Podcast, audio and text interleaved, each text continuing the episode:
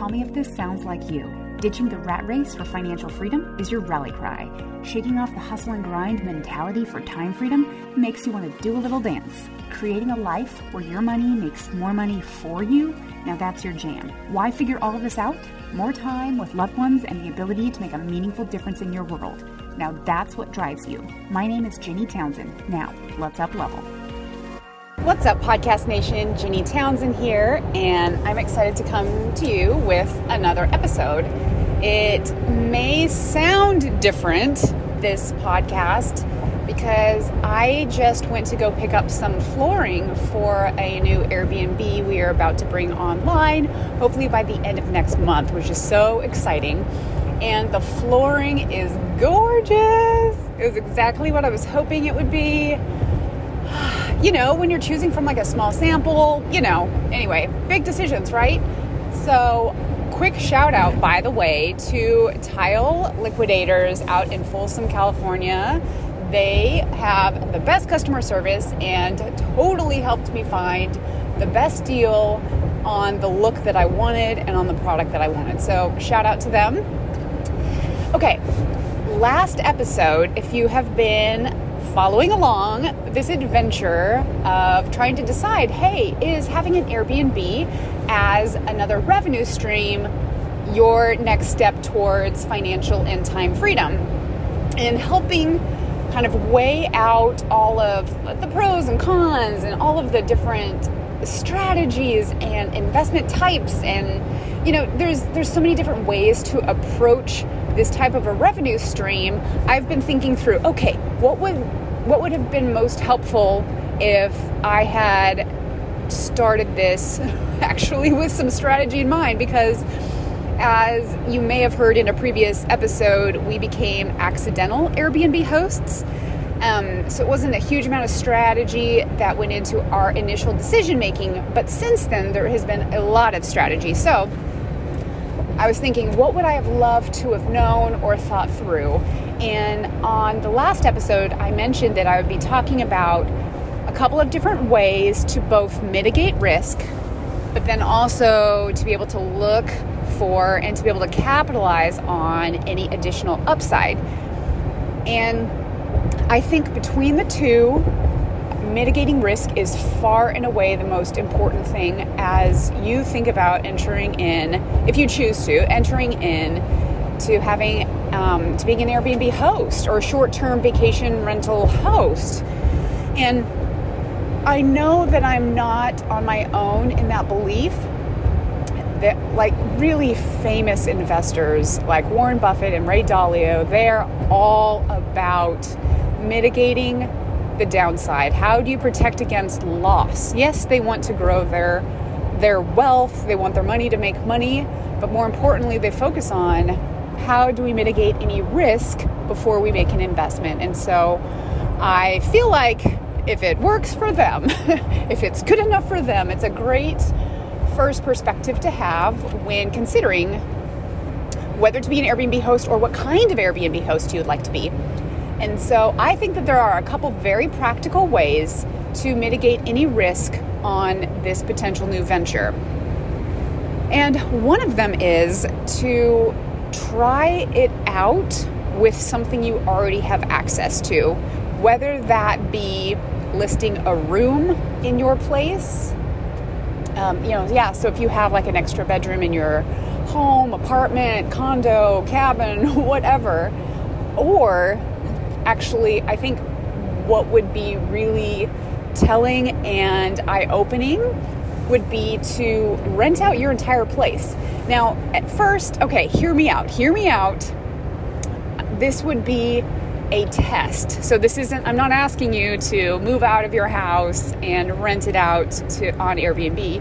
What I'm saying is what if you were to list your entire place on Airbnb and go through the process of being a host, talking with people, answering questions, whatever, seeing how much you could actually make, actually being able to deposit that money into your account. And then, if and when your place gets booked, then you actually utilize a little bit of geographic arbitrage and rent a place on Airbnb for you and your family to stay in. Obviously, this would be a lot easier if you didn't have young kids, or whatever, but I actually think it's a, pretty grand adventure. So, um, I think, yeah, and then actually seeing, hey, do I even enjoy this process? Did I enjoy the process of creating a listing and taking the photos and thinking about, okay, what what would I need to do to set up an Airbnb like having the Wi-Fi codes ready? I mean, if nothing else, have the Wi-Fi codes ready and toilet paper, right? And clean bedding and all of that. But you know, there are a couple of things logistics that oftentimes once you get set up, they're in place, but it'll give you a great sense of what it's like to actually be a host without having to really invest anything. I mean, if you're going to be renting out a room, an extra room in your house that maybe you had used as storage, um, okay, yeah, like the cost of putting it together as a bedroom that that feels rather minimal and you could definitely recoup the costs. Even if you don't want it to be a long-term play you can keep renting it out until you've recouped the cost. And that feels like a very low risk test right? Even renting out your entire house i think is a pretty low risk test because you can either break even or even make money on it if you're able to stay somewhere for less while you have guests in your own home. Okay, so that's just a test run to see. All right, let's get past the gate of like, is this even fun? Is this something that I want to pursue um, as a more meaningful revenue stream in our family? Okay, so that's, yeah, that's mitigating one risk because some people don't like it, some people hate it. And it's great to know that before you've really invested any meaningful time or resources. Hear those windshield wipers going? Yeah, it's a little rainy. It's a little rainy right now, but I still, if in case you're wondering, I am on a very uncrowded road and I do feel very safe talking while I am in the car. So, um, okay, so that's one risk that I think is is easy to mitigate. Will I even like it? And then another risk is okay. So let's say you decide you want to go ahead and purchase a property with the intention of it being a short-term rental. Now, obviously that that does come with some some outlay of cash and time to actually buy the property and furnish it, right? but I think that there are still ways to mitigate the risk of any purchase you may make um, simply by taking a look at exit strategies. So, something that my husband and I have learned about investments is thinking about, um, you know, and we've learned from experience from things that didn't work out as, as wonderfully as we'd wanted them to, but thinking about what is the exit, what is the plan for the investment. Is it the ability to sell it? Is it what what is the plan? And so I think if you are planning to purchase a property with the intention of having, like I said, a short-term rental, a furnished rental like an Airbnb, in my mind, there are a couple of different exit strategies that if the numbers work, if it all pencils, it it mitigates risk. And one of those is okay, let's say either you didn't like actually being an Airbnb host or some local law or whatever changed and you were no longer able to do to be an Airbnb host, which that has happened to people. Granted, in more urban areas, to be honest, but it has happened.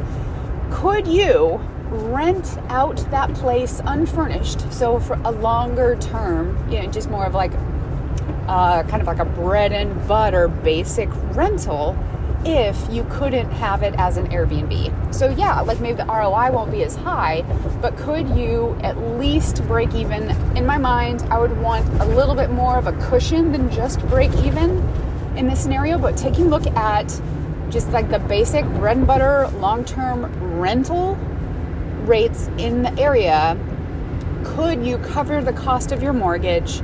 And or you know insurance and any other um, expenses that would need to be included by by someone just renting out the place long term.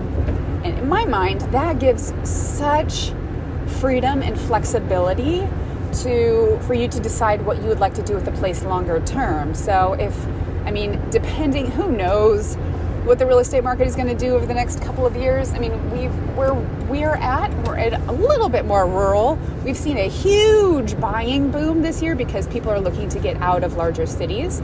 But I know eventually that boom will slow and I mean, yeah, who knows? Who knows how how prices will shift, right? Like this is it's it's an unprecedented market, right?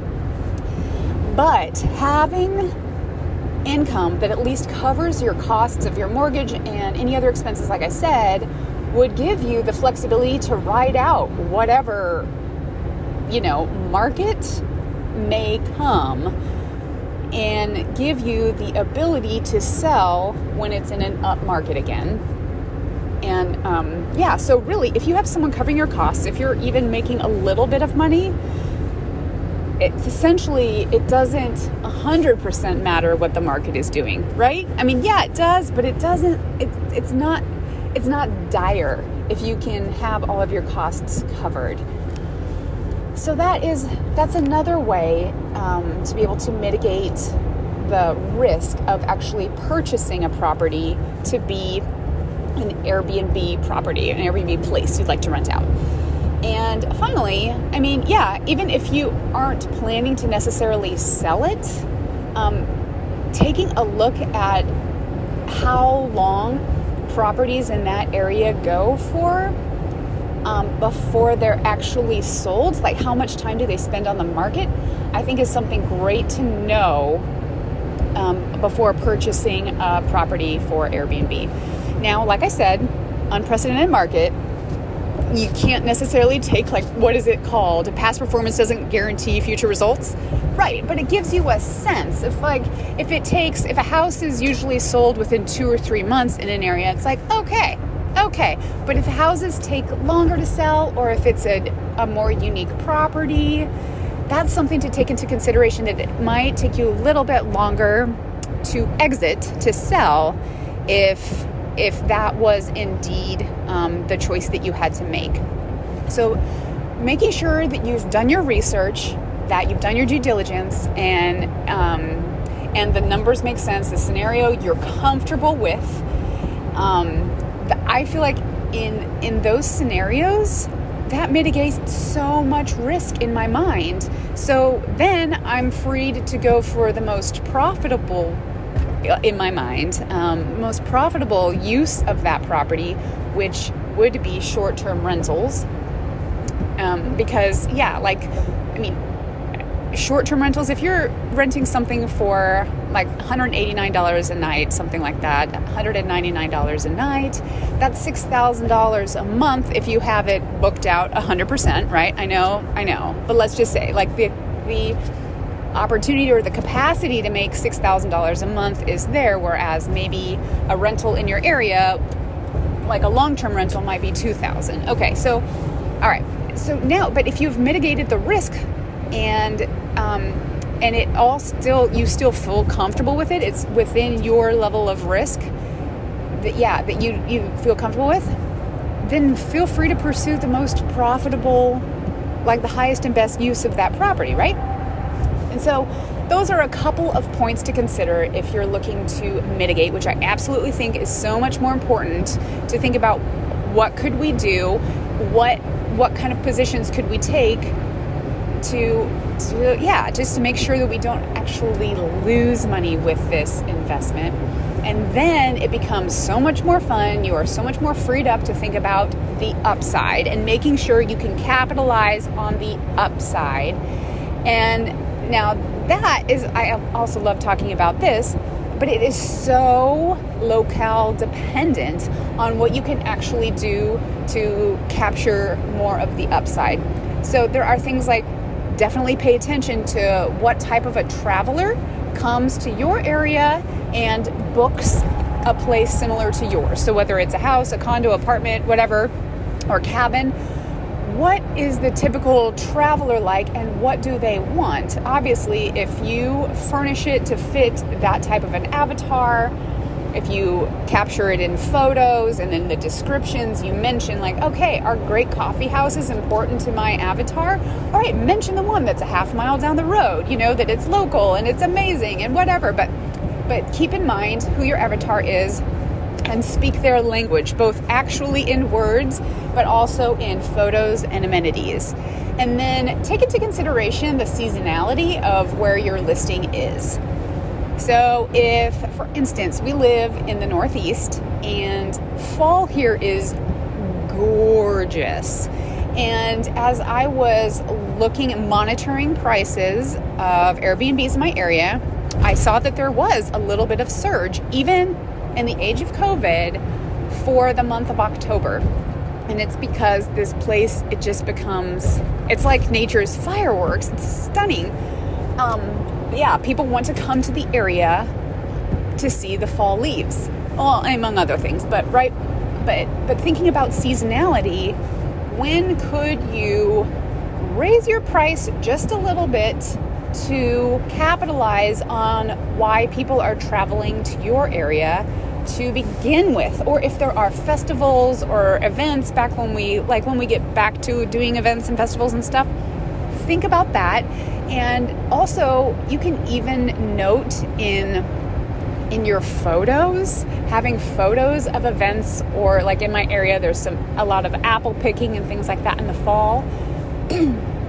um, having photos of that, I think it just it it speaks the language of who is looking to book at your area and in that season. So definitely um, making sure, like I said, there's the traveler's avatar, who's coming, then also the seasonality of whatever. Maybe summer is like you live in a, a beautiful place where summer is like, yes, people people visit there for the summer people go there in the spring or maybe it's like a ski place and people go there in the winter but whatever your kind of anchoring season is make sure to to spend a lot of time um, kind of like taking great photos of that key season, but then also take a look at the other listings in your area uh, because, you know, especially if they have a lot of reviews, they've been around for a little bit, they have figured out some things that work. So you don't have to reinvent the wheel, which is something I love again about this business model is you, you can actually see what's working.